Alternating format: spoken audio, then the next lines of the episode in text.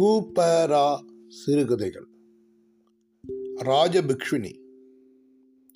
பிக்ஷுனி உடைகளை தரித்து கொண்டு சிறையிலிருந்து தப்பித்து வெளியேறிய ராஜஸ்ரீ விந்திய மலைச்சாரலில் பௌத்த பிக்ஷுனிகளுடைய கூட்டத்தில் சேர்ந்தாள். அவளுடைய இளமை பொங்கிய தளிர் உடலிலும் அந்த காவி ஒரு விதமான சோபையுடன் தான் விளங்கிற்று. ஆனால் ராஜஸ்ரீ தன்னுடைய துக்கத்தை மறக்க முடியவில்லை.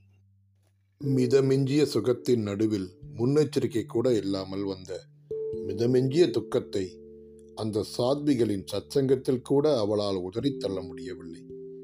அவளுடைய உடையை மாற்ற முடிந்தது சுலபமாக. அவள் மனது மட்டும் அவ்வளவு லேசாக மாறவில்லை. அந்த மலைச்சாரலில் மெல்லிய காட்டிலும் மிருதுவான அருவி நீரிலும் அமைதி நிலவிய இடத்தில் ராஜஸ்ரீக்கு இருப்பு கொள்ளவில்லை. அவள் கண்ணில் பட்டு அவற்றை நிறைவித்த அந்த வெளியுலகத்து வேணிற் காட்சி அவளுடைய உள்ளத்தில் வேதனையை இன்னும் கொஞ்சம் கிளறி விடுவது போல் இருந்தது. அவளுடைய உடைக்கேற்ற காவித் தெளிவும் தேர்ச்சியும் அவளுடைய ஹிருதயத்திலும் ஏற்படவில்லை. கலக்கமும் ஏக்கமும் மூண்டு மூண்டு எழுந்தன. பிக்ஷுணிகளை விட்டு பிரிந்து போய் விடலாம் என்று ஒரு சமயம் எண்ணினார் ஆனால் அப்பொழுது மட்டும் நிழல் கூட கூடத்தானே வரும்? என்று தனக்குள்ளேயே பதில் சொல்லிக் கொண்டான்.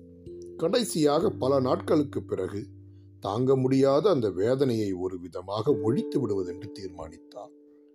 தீயில் இறங்கி உயிரை விட்டு விடுவதென்று நிச்சயித்து பிக்ஷுணிகளை சிதை தயார் செய்ய சொன்னால் யார் என்ன சொல்லியும் அவள் கேட்கவில்லை. அவள் வேதனையை யார் அறிவார்கள்? சிதைக்கு முன் நின்று கொண்டு சிறிது நேரம் தனது வாழ்க்கையை பற்றி நினைத்து பார்த்தாள். அந்த மலைச்சாரலில் மேடு பள்ளத்தில் நின்ற வண்ணம் காலை வெயிலில் புது காஷாயம் பொன் போல் மின்ன. ராஜஸ்ரீ தன்னையே மறந்தாள். சிதையில் தீ பற்றி கொண்டு ஜுவாலை உயர்ந்து எரிந்தது. அதன் பக்கத்தில் அவள் மற்றொரு ஜுவாலை போல் நின்றாள். ஒரு அபூர்வமான திருப்தி அப்பொழுது அவள் முகத்தில் தென்பட்டது. அவள் கண்களில் நிறைந்த கண்ணீர் வெயில் பட்டு மின்னியது. பிக்ஷுணிகள் கலங்கி ஒரு பக்கம் நின்றார்கள். ராஜஸ்ரீ தலை தூக்கி விந்திய பர்வதம் சிகரங்களை பார்த்தாள் பாதி மலையில் கவிழ்ந்திருந்த மேகங்களுக்கு மேல் சூரிய வெளிச்சம் பளிச்சென்று மலையில் அடித்து கொண்டிருந்தது. வாழ்க்கைக்கு மேல் அப்படி ஒரு வெளிச்சம் இருக்குமோ? வெளிச்சமா? இனி ஏது வெளிச்சம்? வாழ்க்கையிலோ வேறெங்கோ? முன்பின் தெரியாத ஒரே இருள்தான் அவளுக்கு. காட்சி மாற்றம். சில தினங்களுக்கு முன்தான் ராஜஸ்ரீ சுக சிகரத்தில் இருந்தாள். அரசன் கிருகவர்மன் ஓர் இளம் காதலனின் நித்திய வேட்கையிலேயே இருந்து கொண்டு அவள் காதுகளில் ஈர சொற்களை ரகசியமாக நிரப்பி இடைவிடாது ஏகாந்தத்தில் அவளை புல்லரிக்க செய்தான். சதா கண்மூடி மௌனமாகும் காதல் நிலையை அளித்தான் கண்ணோஜின் அரண்மனை மாடியில் பூர்ண சந்திரனின் பார்வையின் கீழ் அவளை அமர நிலையில் இருத்தி அவள் பக்கத்திலிருந்து அழகு சேவை புரிந்தான். நிலவில் குழைத்து கலக்கிய ஓர் இன்ப ரசம் அவளை மதுபோல மயக்கி சுகபோதை கொடுத்தது. கிருகவர்மன் தனக்கென்று அவன் கையால் கற்பித்த அந்த கன உலகம் களையவே களையாது என்ற நினைப்பில் பரிபூர்ணமாக அதில் ஈடுபட்டாள் ராஜஸ்ரீ.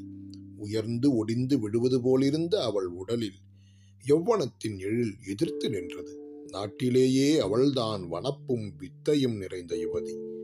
பிரபாகரவர்தனன் தன் செல்வப் பெண்களை அடைய கிரகவர்மன் ஒருவன்தான் தகுதியுள்ளவன் என்று அவனுக்கு மனம் செய்வித்துக் கொடுத்தான் அவளை. கிரகவர்மன் ஒரு கந்தர்வன் போன்றவன். ஓரிடத்தில் சேர்ந்திருக்காத லக்ஷ்மியும் சரஸ்வதியும் அவனிடம் சேர்ந்து வசித்ததாக கவிகள் வர்ணித்தார்கள். ராஜஸ்ரீயே அவ்விருவர்களுடைய பிரதி உருவம் தானே கண்ணோசியில் கிருகவர்மனும் ராஜஸ்ரீயும் வீரமும் அழகும் ஒன்றுபட்டது போல வாழ்வதைக் கண்டு மாலவ தேசத்து அரசன் தேவகுப்தனுக்கு பொறுக்கவில்லை. கண்ணோசியின் மேலேயே அவன் கண்ணாக இருந்தான். திடீரென்று பிரபாகரவர்தனன் இறந்தார் அவருடைய மூத்த மகன் ராஜவர்தனன் ஹீனர்களை எதிர்த்து போராட சென்றிருந்தான். ஹர்ஷவர்தனன் மட்டும்தான் தானேஸ்வரத்தில் இருந்தான். அந்த சமயம் பார்த்து திடீரென்று கிருகவர்மன் எதிர்பாராத முறையில் கண்ணோசி மேல் படையெடுத்து வந்தான் தேவகுப்தன். காதலர்களின் கனவு திடீரென்று கலைந்தது. கிருகவர்மன் ராஜஸ்ரீயின் பக்கத்திலிருந்து பிரிந்து வெளியேறி எதிரியை தாக்கப் போனான். ஆனால் எதிர்பாராத எதிரியை எப்படி சமாளிக்க முடியும்? அதற்காக கிருகவர்மன் மனது சளைக்கவில்லை.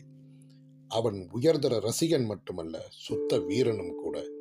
ஆகையால் ஆவேசம் கொண்டு எதிரி மேல் விழுந்து போர் செய்தான். போர்க்களத்தில் எதிரியின் வாளுக்கு இரையானான். கனவு சிதைந்த துக்கம் ஒருபுறம் காதலனை பிரிந்த துக்கம் ஒருபுறம் ராஜஸ்ரீ செடியிலிருந்து பறித்தெறியப்பட்ட புஷ்பம் போல் வாழ்க்கையின் வெயிலில் துடித்து வாடினாள் கண்ணோசியில் இருந்து வெளியேறி காட்டு வழியாக சென்று பிக்ஷுணிகளை சேர்ந்தார் ஏகாகிரகமான காதலுக்கும் இன்பத்திற்கும் வாழ்க்கையில் இடம் இல்லையா ஏகாகிரகமாக துஷ்யந்தனை பற்றி எண்ணிக்கொண்டிருந்து உலகத்தையே மறந்ததால்தான் சகுந்தலைக்கு துருவாசரின் சாபம் கிடைத்தது. பின் துக்கங்களெல்லாம் ஏற்பட்டன. பின்னே ஏன் சேற்றிலிருந்து தாமரை கிளம்புவது போல் வாழ்க்கையிலிருந்து காதல் கிளம்புகிறது? இல்லை. காதலை வாழ்க்கையின் லட்சியமாக வைத்தால்தான் சிதைவு ஏற்படுகிறது. காதல் வெறும் தன்னலம்தான் என்பதாலோ? காட்சி மாற்றம். ராஜஸ்ரீ இவ்வாறு என்னென்னவோ யோசித்துக் கொண்டு நின்றிருந்தார்.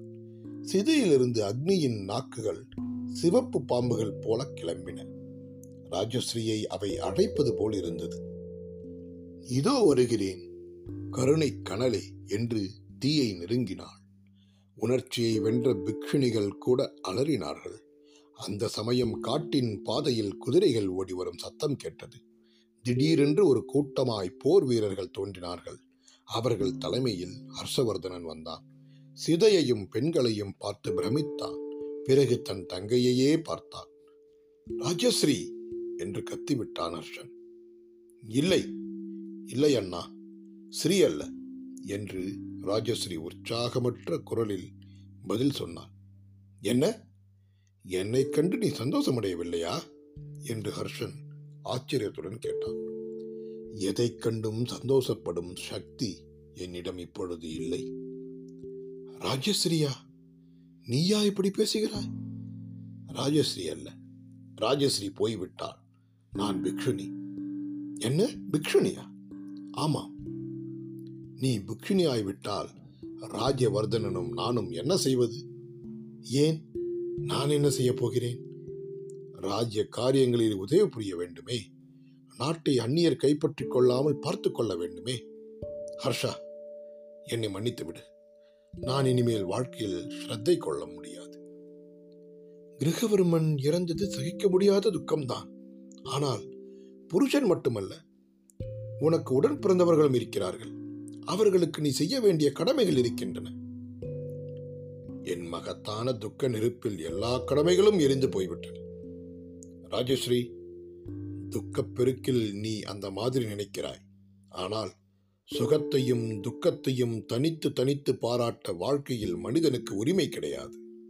மனிதனின் உயர்ந்த தர்மத்தை கவனித்தால் நீ கடைபிடித்திருக்கும் அகிம்சையும் தான் வாழ்க்கை கடமைகள்.